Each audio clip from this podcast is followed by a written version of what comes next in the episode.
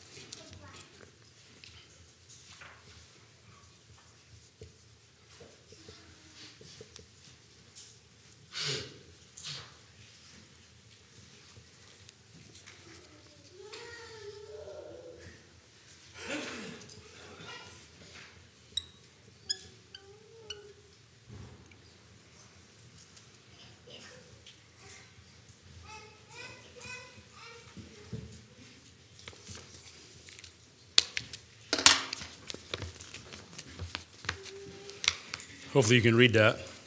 My writing's not the best. Um, well, good morning to each, each one of you. Um, I was asked to share here this morning in the opening um, earlier this week, and my mind just went to this very thing here of who we are in Christ when we make that um, commitment, when we were born again, um, and we make that commitment and we, we experience, we, we, we get to experience these very things here. Um, so I have, I have a lot of verses. I don't have many of my own words here this morning. I would like to just share um, a lot of verses and let them, I guess, do the ministering um, to your hearts. So, um, and, and those of you that, that didn't make that commitment and didn't, um, and, and, and don't have that relationship with Christ, you can claim these, you can claim these, uh, these very things um, so when we accept Jesus for who he is, we become entirely new creatures. In 2 Corinthians 5:17 says therefore if anyone is in Christ, this is in the amplified version. says therefore if anyone is in Christ, that is grafted in, joined to him by faith in him as our savior. He is a new creature, reborn and renewed by the Holy Spirit. The old things, the previous moral and spiritual condition have passed away. Behold, new things have come because spiritual awakenings bring new life. We've gained a brand new identity as well as gifts and callings, and we become the children of the Father. So I'm sharing these verses just to, I guess, to remind us who we are in Christ. So you can you can follow along if I mean as far as the I mean I'm going to read a bunch of scriptures, but you don't have to. You can just um, listen as well. So, first one is, You are loved as you are. Romans 15, 7 says, Therefore, continue to accept and welcome one another, just as Christ has accepted and welcomed us to the glory of our great God. And I'm reading all these in the Amplified Version. In 1 John, in 1 John 3, verses 1 and 2, says, See what an, an incredible quality of love the Father has shown to us, that we would be permitted, be named and called and counted the children of God. And so we are. For this reason, the world does not know us, because it did not know him. Beloved, we are, even here and now, children of God, and it is not yet made clear that we will be after his coming. We know that when he comes and is, re- and is revealed, we will, as his children, be like him, because we will see him just as he is in all his glory. In John 15, verse 16, says, You have not chosen me, but I have chosen you, and I have appointed and placed and purposefully planted you. I like that word purposefully. So, all things, if we are in Christ, he, we, we, he, he does all things purposefully so that you would go and bear fruit and keep on bearing, and that your fruit will remain and be lasting. So that whatever you ask in the Father in my name, as my representative, he may give to you. Hebrews 4:16 says therefore let us with privilege approach the throne of grace. That is the throne of God's gracious favor with confidence and without fear, so that we may receive mercy for our failures and find His amazing grace to help in time of need, an appropriate blessing coming just at the right moment. Romans 5, verses 8 says, But God clearly shows and proves His own love for us by the fact that while we were still sinners, Christ died for us.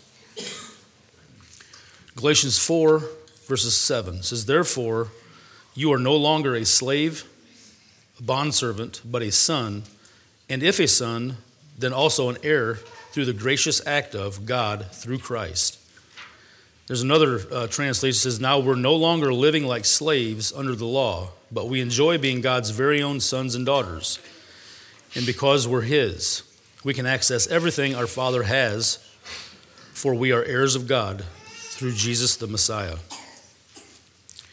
The second one is you are important to God. Psalms 139, verses 14 says, I will give thanks and praise to you, for I am fearfully and wonderfully made. Wonderful are your works, and my soul, my soul knows it very well. John 1:12 says, but to, but to as many as did receive and welcome him, he gave the right the authority and the privilege to become children of God. That is, to those who believe in, adhere to, trust in, and rely on his name. 1 Corinthians 6, verses 19 and 20 says, Do you not know that your body is a temple of the Holy Spirit who is within you, whom you have received as a gift from God? and that you are not your own property. You were bought with a price. You were actually purchased with the precious blood of Jesus and made his own. So then, honor and glorify God with your body. says uh, another translation is uh, Have you forgotten that your body is now the sacred temple of the Spirit of holiness who lives in you? You don't belong to yourself any longer. For the gift of God, the Holy Spirit lives inside your sanctuary. Our bodies are the sanctuary. You were God's expensive purchase, paid for with tears of blood. So, by all means, then use your body to bring glory to God. John 15, verses 15, verse 15 says, I do not call you servants any longer, for the servant does not know what his master is doing, but I have called you my friends because I have revealed to you everything that I have heard from my Father. Ephesians 1, verses 3 and 4 says, Blessed, blessed and worthy of praise be the God and Father of our Lord Jesus Christ, who has blessed us with every spiritual blessing in the heavenly realms in Christ.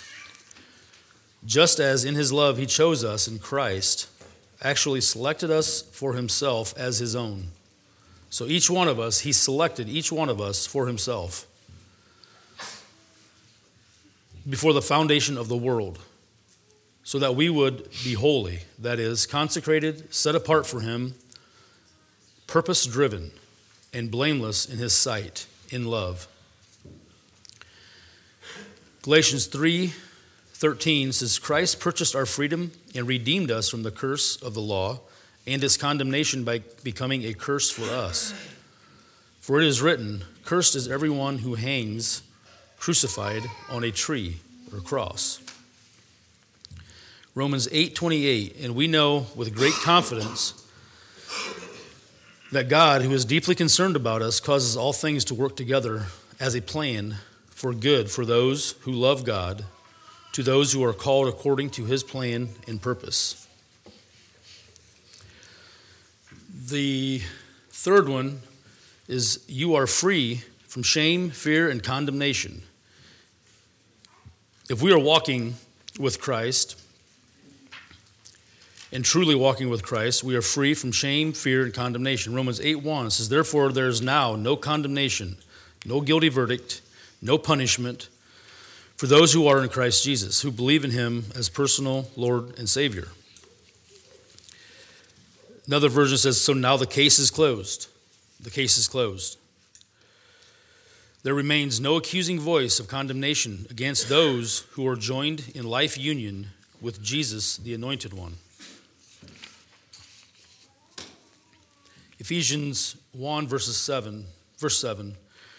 In him we have redemption, that is, our deliverance and salvation through his blood, which paid the penalty for our sin and resulted in the forgiveness and complete pardon of our sin in accordance with the riches of his grace. John uh, 8, verse 36. So if the Son makes you free, then you are unquestionably free. the Fourth one is you are whole and complete. Colossians 2, verses 10 And in him you have been made complete, achieving spiritual stature through Christ. And he is the head over all rule and authority, over every angelic and earthly power.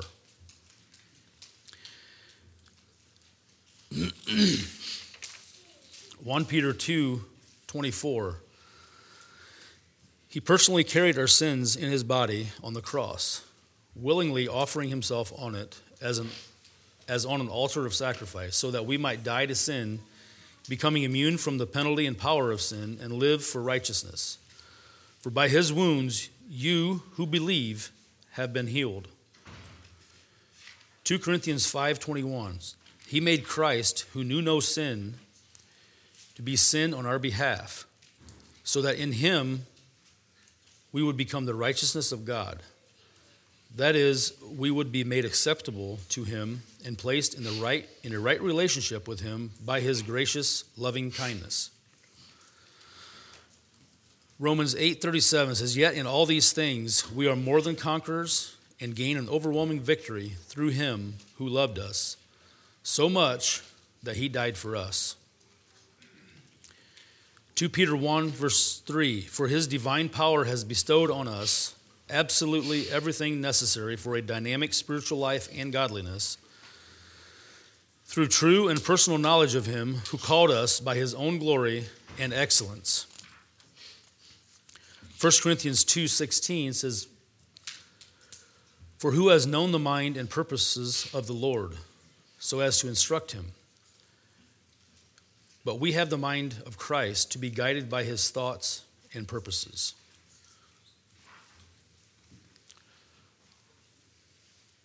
The, uh, the fifth one is you have gifts and weapons.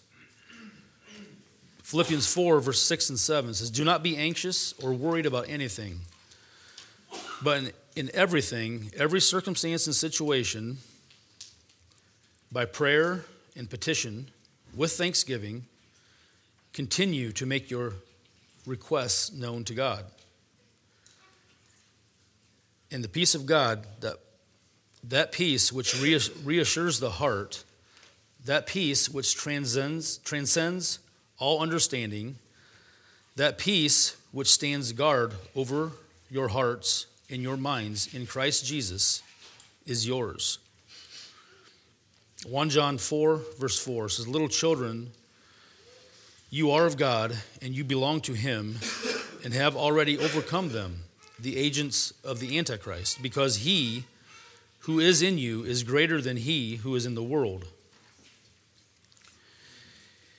Ephesians 1, verse 3 says, Blessed, blessed and worthy of praise be the God and Father of our Lord Jesus Christ who has blessed us with every spiritual blessing in heavenly realms in Christ.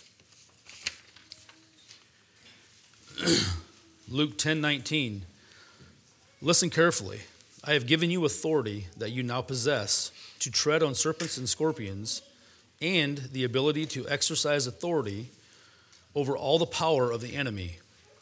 And nothing will in any way harm you because he has given us that authority. Philippians 4:19, and my God will liberally supply, fill until full your every need according to his riches and glory in Christ Jesus. 2 Corinthians 2:14 says, "But thanks be to God, who always leads us in triumph in Christ, and through us spreads and makes evident everywhere the sweet fragrance of the knowledge of him." Proverbs 18:21 Death and life are in the power of the tongue. And those who love it and indulge it will eat its fruit and bear the consequences of their words. The last one is um, you have a future and a purpose. But you are a chosen race. In 1 Peter 2 9 says, you are, cho- But you are a chosen race, a royal priesthood, a consecrated nation, a special people for God's own possession so that you may claim the excellency, the excellencies, the wonderful deeds and virtues and perfections of him who called you out of darkness into his marvelous light. Colossians 2, verse 7 says, Having been deeply rooted in him, and now being continually built up in him, and becoming increasingly more established in your faith, just as you were taught, and overflowing in it with gratitude. Mark 16, verses 17 and 18 says, These signs will accompany those who have believed. In my name they will cast out demons, they will speak in new tongues, they will pick up serpents, and if they drink anything deadly, it will not hurt them. They will lay hands on the sick, and they will get well. Matthew 5:14 says, "You are the light of Christ to the world. A city set on a hill cannot be hidden." Colossians 3, verse 12 says, So as God's own chosen people, who are holy, set apart, sanctified for his purpose, and well beloved by God himself, put, in, put on a heart of compassion, kindness, humility, gentleness, and patience, which has the power to endure whatever injustice or unpleasantness comes with good temper. Ephesians 2, verse 10 says, But for we are his workmanship, his own masterwork, a work of art, created in Christ Jesus, reborn from above, spiritually transformed, renewed, ready to be used for good works, which God prepared for us beforehand, taking paths which he set, so that we would walk in them, living the good life which he prearranged and made ready for us. James 1:25 says, "But he who looks carefully into the perfect law, the law of liberty, and faithfully abides by it, not having become a careless listener who forgets who forgets, but an active doer who obeys. He will be blessed and favored by God in what he does in his life of obedience." Last verse is, is 2 Corinthians 5.20. It says, So we are ambassadors for Christ. As though God were making his appeal through us, we, as Christ's representatives, plead with you on behalf of Christ to be reconciled to God. As I looked into this, um, I have to confess, I didn't always claim all these um, promises and all these things that, all, all these verses, I guess, that, uh, that are in the Bible um,